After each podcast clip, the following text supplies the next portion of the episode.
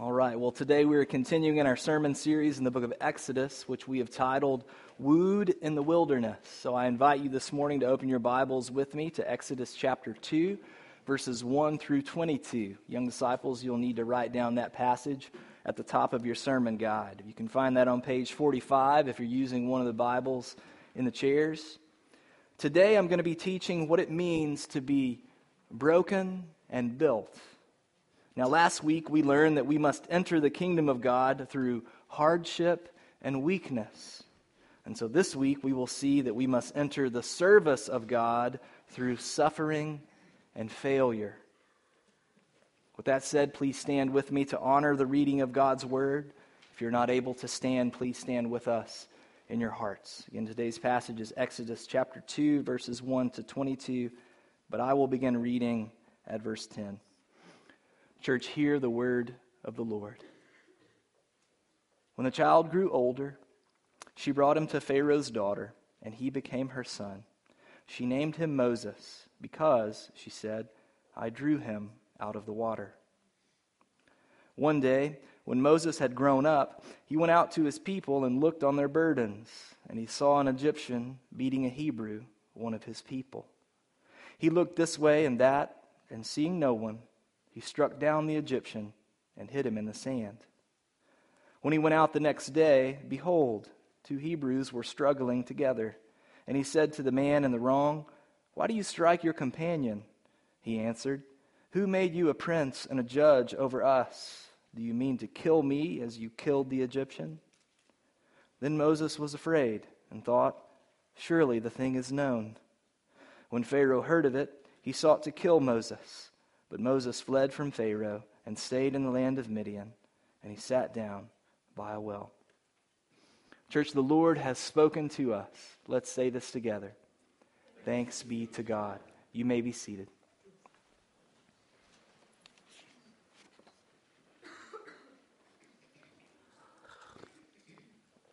All right. Do I have any spirit fans in the house? Raise your hand. Okay, a handful maybe a few adults.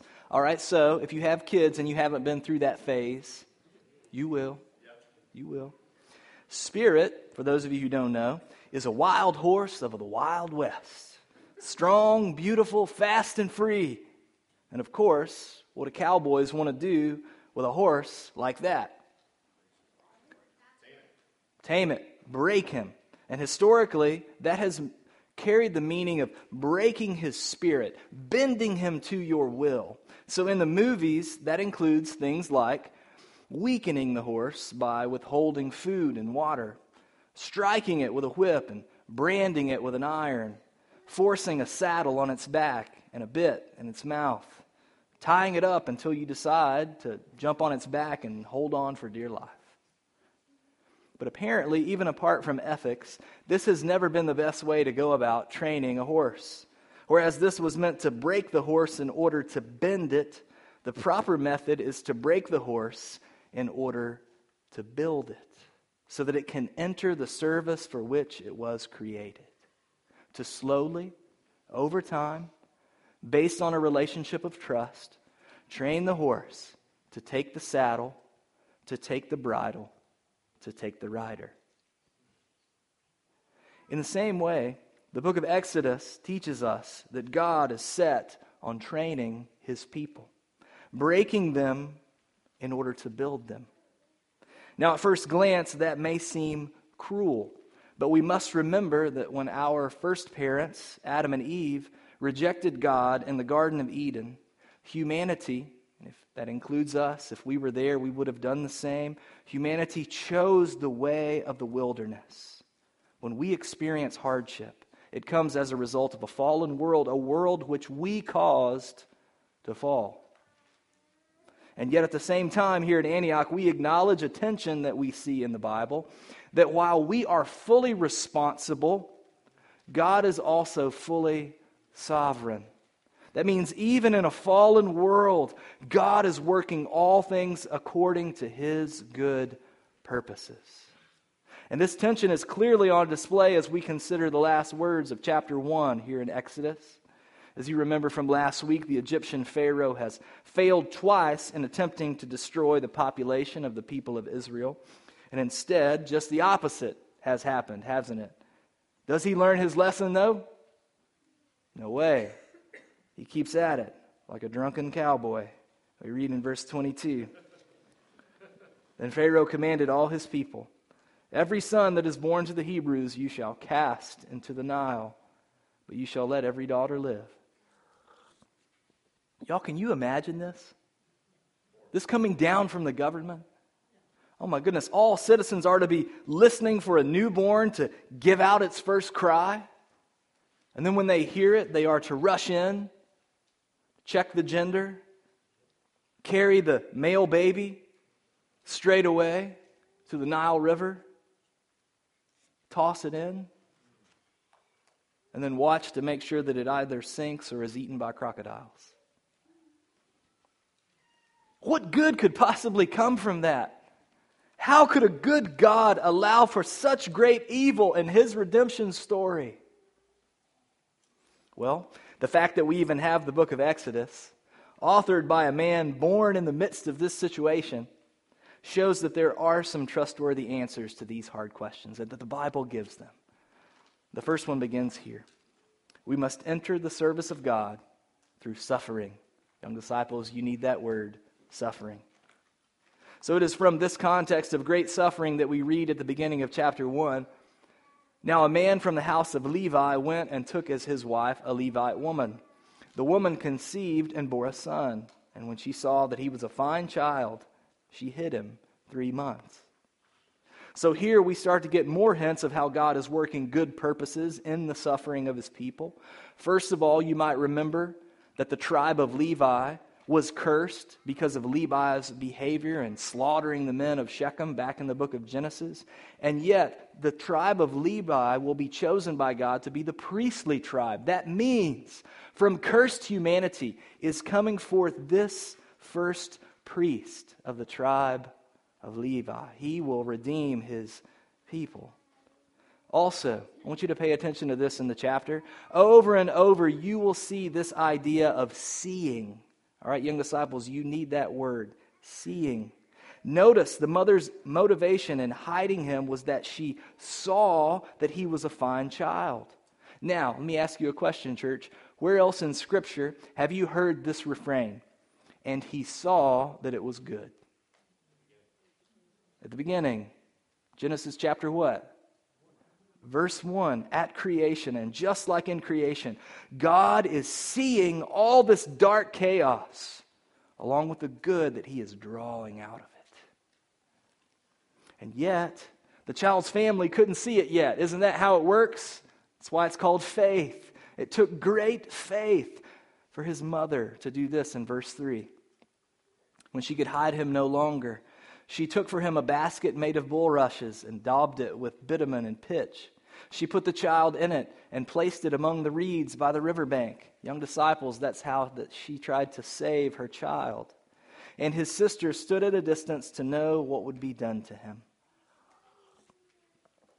Y'all, we cannot imagine the drama of this moment. Maybe a better word than drama would be trauma. This is something you wouldn't get over quickly in your life. And like, I don't know if you've seen like these AI generated selfies from the Exodus story. Anybody seen them? Know what I'm talking about?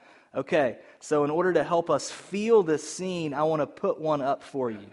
All right? This is, this is the child's mother, Jochebed. And this brave woman literally, as you kind of see in this scene before she lets him go, she literally released her son afloat into the hands of God. That's a scary thing. But parents, all of us who want to send our children out someday are going to have to do this in one way or another. The shrewdness of this, though, is remarkable. In a sense, she's actually keeping Pharaoh's law without breaking God's law. She's casting her son into the Nile, isn't she?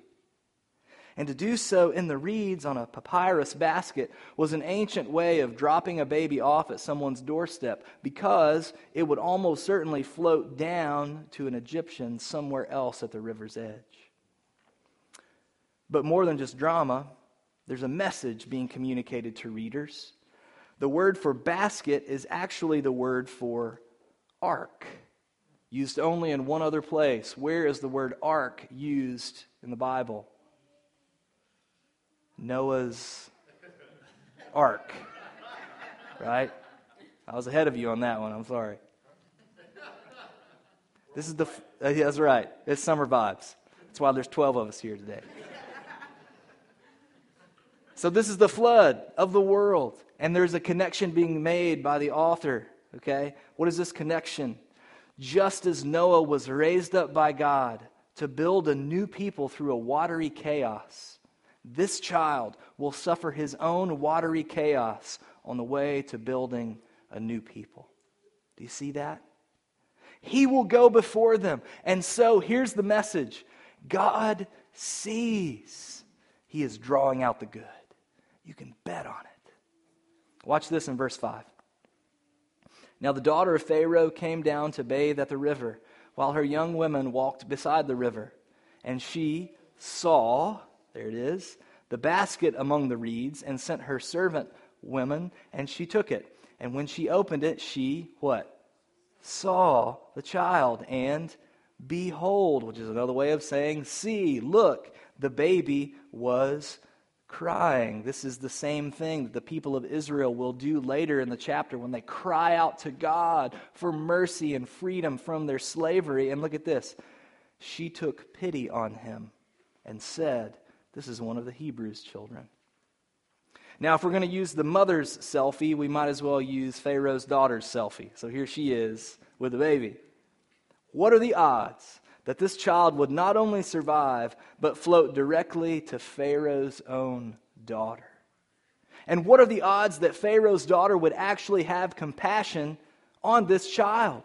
Only God could do this. And what he's shouting to us is if Pharaoh's daughter, a Gentile who doesn't know me at all, could have compassion when a baby is crying out, then the God of the universe who loves you and sought every way to save you, through his own son even, will he not hear your cry and have compassion and mercy on you? That's the message that, that's coming from this here. And so, in doing this, look at this connection to chapter 1. Who does God use in chapter 1 to rescue his people? Anybody who was here last week remember this? Two, two people, two unexpected people. Two midwives, Shiphrah and Puah. So, who then does he use in chapter 2? Two more unlikely women the child's mother and Pharaoh's daughter. Do you see how God loves, he delights in using unlikely people? And we might even add a third to this. Look at verse 7. Then the child's sister said to Pharaoh's daughter, Shall I go and call you a nurse from the Hebrew women to nurse the child for you? And Pharaoh's daughter said to her, Go. So the girl went and called the child's mother. and Pharaoh's daughter said to her, Take this child away and nurse him for me, and I will pay you for it. Wow. So the woman took the child and nursed him. And when the child grew older, she brought him to Pharaoh's daughter, and he became her son. Y'all, you can't write this stuff because if you did, people would say it's too unrealistic and it wouldn't sell, right? The very revolutionary leader that Pharaoh wants to kill is going to be raised under his nose by his own daughter. Only God can do that kind of thing. And a child's mother gets to receive the child back from the dead, as it were. She has let him go, right? She gets him back. Wow. Like, here's the significance of that the child will grow up fully aware of his ethnic identity and knowing the God of Israel. While at the same time, he will be trained as a prince, learning law and economics and sociology. Put those two things together, and this is the perfect combination for a leader of God's new nation a leader named what? Named who? She named him Moses because she said, I drew him out of the water. There it is again. Through watery chaos, God is drawing out the good. And here's the point that I want to make from this part of the story there would not be a revolutionary leader ready to enter the service of God if it wasn't for what? Suffering. If Pharaoh had not decreed genocide, then there would be no Moses drawn out of the water, and no people who would one day themselves be drawn out of the water. God wasn't just working despite the suffering, He was working in the suffering. And if we are to be built for the service of God ourselves, there are major parts of the training that can only come through suffering. Listen, if I hadn't almost died when I was 19 and then 21 and then 25, I would never have been ready to die to myself as being a pastor requires. As a friend said to me yesterday, some people look and they see the suit, but they don't see the scars. There's preparation that comes in suffering. Listen, if the Iranian government hadn't persecuted Christians, then we would never have seen the fastest growing church in the history of Persia. If COVID hadn't disoriented the church's rhythms, we would never have seen the faithful rise with commitment to Christ and His church, no matter what. And if you hadn't gone through the chaos of your own sufferings, whatever they are today, whatever they have been across your life, you would never have been prepared for the service for which God created you. Romans 8:28. Probably most of us in this room know it we know that God works all things together for the good of those who love him, who are called according to his purpose. Listen, this is not a verse of reactivity. Like God might draw something good out of the evil that the devil brought your way. It's not what this is about. This is a verse of invincibility. That God rules even over the evil itself to always accomplish his good purposes. Do you see that? You are invincible in Christ. You can't mess it up. Some of you think, man, I make one bad decision, the whole thing's going to fall apart.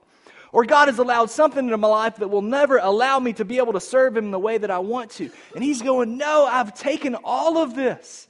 You are invincible, and I'm working it in a way that will surprise you in its goodness. This past Sunday, church, here in our own state, young man who was on staff took his own life at church. How can anything good come from that? And yet, watch how God will use it. He will use it to draw people to Himself, He will use it to harden people's hearts against Him who's already rejecting Him. He will use it to break down people's idealism about what church is supposed to be, what Christian life is supposed to be. He will use everything, even the very worst thing, for His good purposes. And so I just want to say this let the wilderness do its work. I'm going to say this over and over as we preach through this sermon series. Let the wilderness do its work. We must enter the service of God through suffering.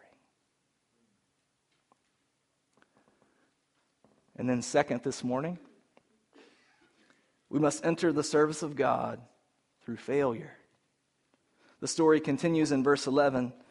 One day, when Moses had grown up, he went out to his people and he looked, there is again, on their burdens, and he saw an Egyptian beating a Hebrew, one of his people, and he looked this way and that, and seeing no one, he struck down the Egyptian and hid him in the sand. Young disciples, that's how Moses tried to save. Now, according to the book of Acts, we know that Moses was about 40 years old at this time. And that means that 40 more years of slavery and genocide had passed until this moment. And when we read that Moses went out and looked on his people's suffering, the word means more than seeing, it means to see with understanding. It's the same word used at the end of this, this chapter when we read that God saw the people of Israel and God knew. So, here in the scene, Moses knew God's people, his people, and he has the same compassionate impulse to save as God. What high aspiration! I'm going to save God's people single handedly because look at all the strength and the power and the position that he's given me to do it. The problem wasn't his impulse, it's good aspiration, but it was the way that he carried it out. Moses wants to lead a revolution, but he tries to start it in his own strength through violence and political power. So, who's going to bring a charge against the grandson of Pharaoh, right? And he's like, I'm going to strike this guy down. I'll strike anybody down that I want to. I'm not going to get in trouble for it because this is who I am. Moses essentially killed a man just for striking. That also is a connection to another part of the Old Testament. Anybody know who the person was who said, I, I kill a man just for striking me? Lamech in Genesis chapter 4, who is a picture of the toxic pride of humanity. And yet, look at the rejection that ensues from Moses' action. Verse 13. When he went out the next day, look, behold, two Hebrews were struggling together. And he said to the man in the wrong, Why do you strike your companion? And he answered, Who made you a prince and a judge over us? Do you mean to kill me as you killed the Egyptian? Then Moses was afraid and thought, Surely the thing is known. And when Pharaoh heard of it, he sought to kill Moses. As the book of Proverbs teaches us, pride goes before what? A fall. And here Moses falls hard. His credibility with both the Egyptians and the Israelites falls apart. The Israelite is like, Who can trust a deceiving murderer? And then Pharaoh is like, who can trust a deceiving traitor? And Pharaoh, he probably already had his suspicions about Moses, but now he can see clearly Moses' ethnicity and intentions. And Moses then is caught in his own failure. And the prince of Egypt, glorious though he was, loses everything. You could think of it like uh, the heir to a Fortune 500 company makes one decision, loses it all or the person who is a shoe in to win the presidency, something comes out about what they did earlier in their life. And not only do they lose the election, but they're outcast as a shameful, rotten, despicable person for the rest of their lives. What good could possibly come from this? How could God let his chosen one go through such evil in his redemption story? We read but Moses fled from Pharaoh and stayed in the land of Midian, and he sat down by a well. Church, where does Moses go? Where does he go? The land of Midian, which is out in the what? The wilderness. And once again, he's going before his people, who themselves will one day do what? Go out into the wilderness. And this seems kind of random, but he sits down by a well. Why would you do that? Well, in the desert, a well is a good place to be because of water. It's probably a good place to rest. It's probably a good spot to cry your eyes out when you've lost everything. But what do you primarily do at a well? What is this action? Drawing out. Have we talked about that this morning? You see, at this well, God is here. And from this total failure, He is already drawing out the good. And here's how it begins to happen in verse 16. Now, the priest of Midian had seven daughters. That's way more than I got. I thought I had a bunch. Can't go to seven. Um, four is glorious. And they came and drew water and filled the troughs to water their fa- father's flock. The shepherds came and drove them away, but Moses stood up and saved them and watered their flock. And when they came home to their father Reuel, he said, How is it that you have come home so quickly today? And they said, An Egyptian delivered us out of the hand of the shepherds, and even drew water for us and watered the flock. So once again, we see the seed of compassion and service in Moses. And despite his circumstances, he delivers the vulnerable, Reuel's seven daughters, and then even waters their flock. Like, what man in this day, especially a man of royalty, is going to make himself a servant of a bunch of girls? But Moses does. And so they take serious note of his service and they tell their father. And his father's response is what? Verse 20. He said to his daughters, Then where is a guy like this? Why have you left the man? Call him that he may eat bread, which you know in the Old Testament is a sign of friendship. And Moses was content to dwell with the man, and he gave, his, he gave Moses his daughter Zipporah. And he gave birth, she gave birth to a son, and he called his name Gershom, for he said, I've been a sojourner in a foreign land. In the upside down ways of God, his chosen one is more readily accepted by foreigners than by his own people. And in his humility here, he is content to dwell with them as his new family. He gains a wife and a son and settles down as a shepherd. And yet we gain a sense of longing that is still in his heart because he names his son a word that can be translated either sojourner or driven out, both of which would be appropriate in this setting. So, what you have here is not a forsaken man, but a humiliated man. A man who is going to have loads of time, 40 more years, in fact, to sit alone beside a flock and think about his failures. And yet, this, this, yes, this is the way into the service of God. Listen to this Matthew chapter 20, verse 26. Whoever would be great among you must be your servant. You see, before Moses could see the Red Sea split in half, he would have to see his pride split in half. Before he could talk with God face to face, he would have to fall hard on his own face.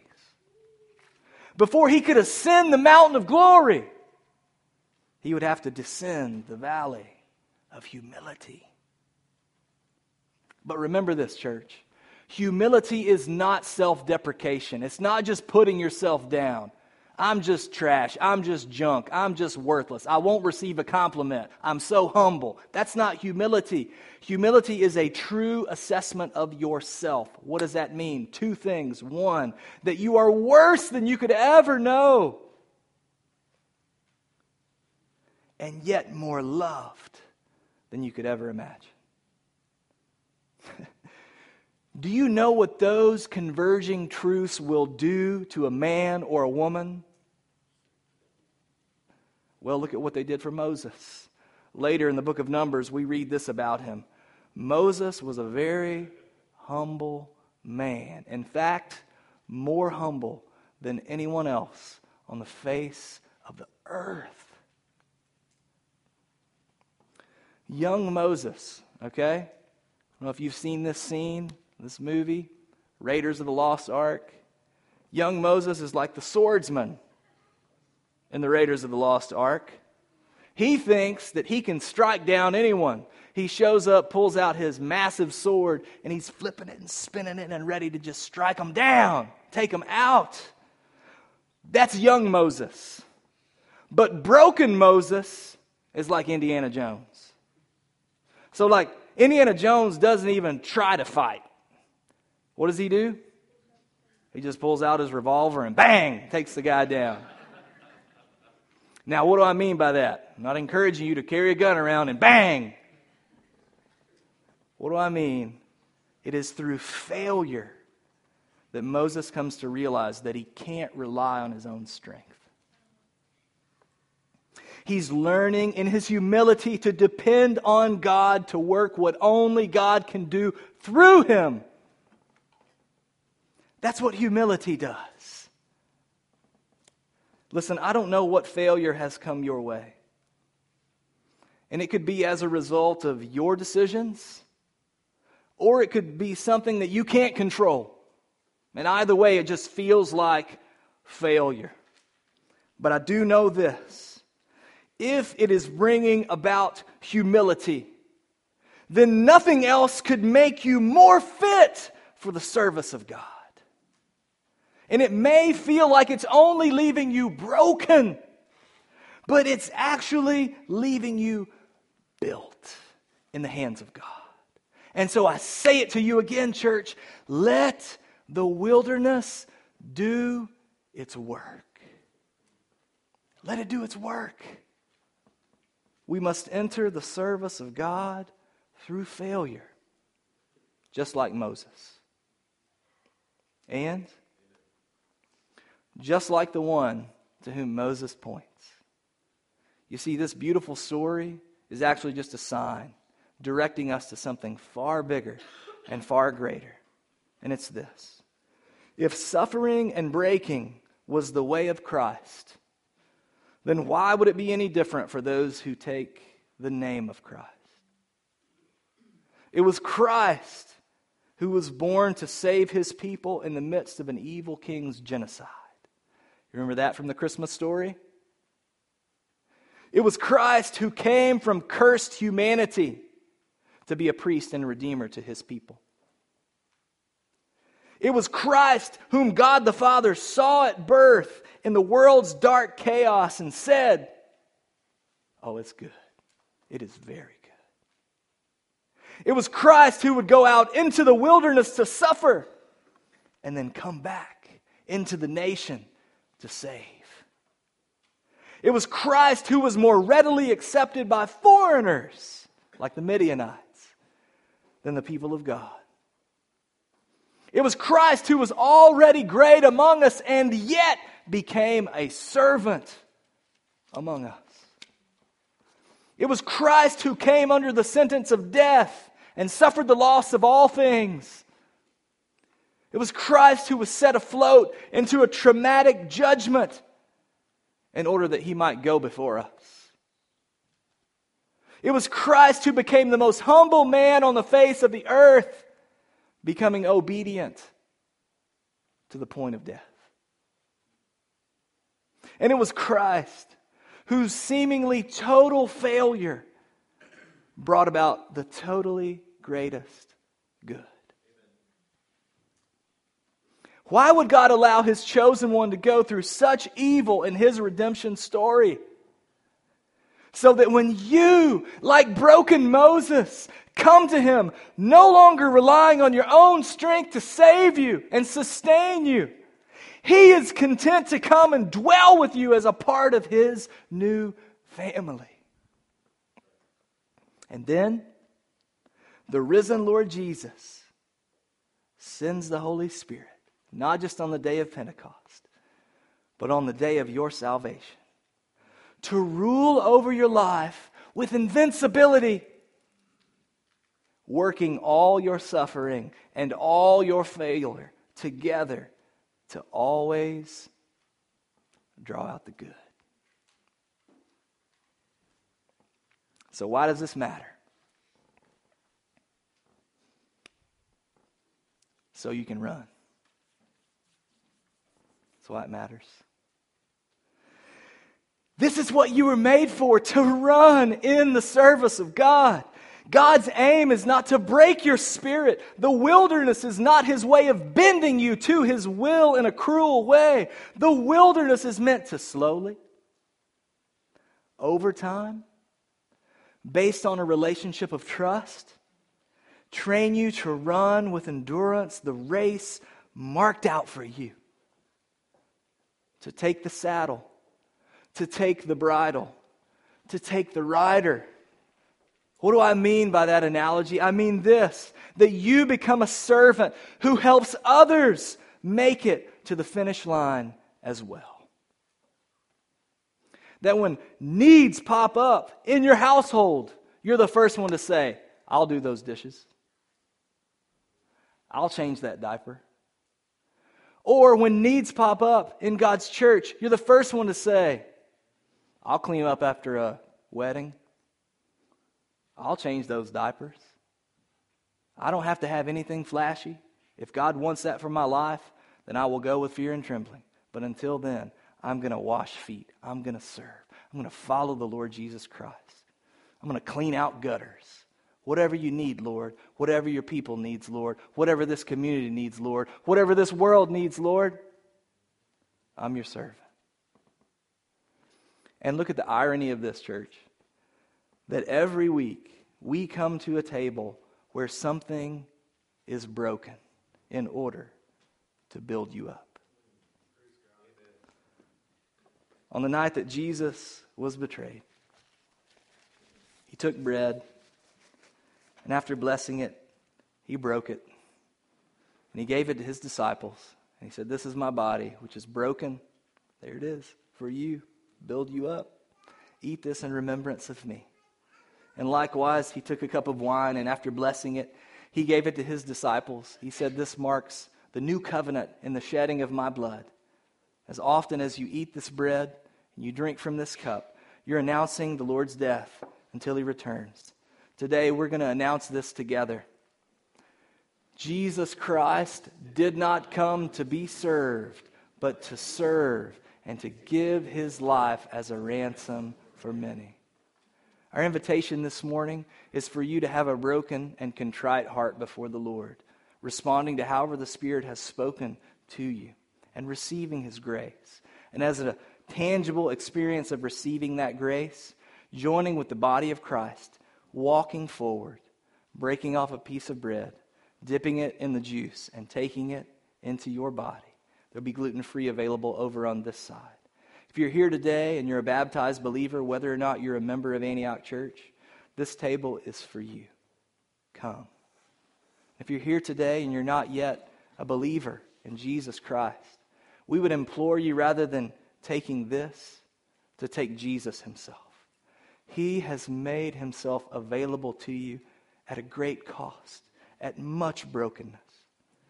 Not to guilt you, but to bless you and build you up, that you might know him and become his servant and a servant of others.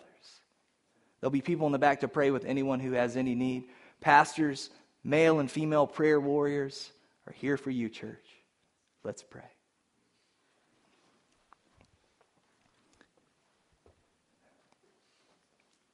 Father, we bow our hearts at this time, thanking you for the goodness of your word, which breaks us down that it might build us back up.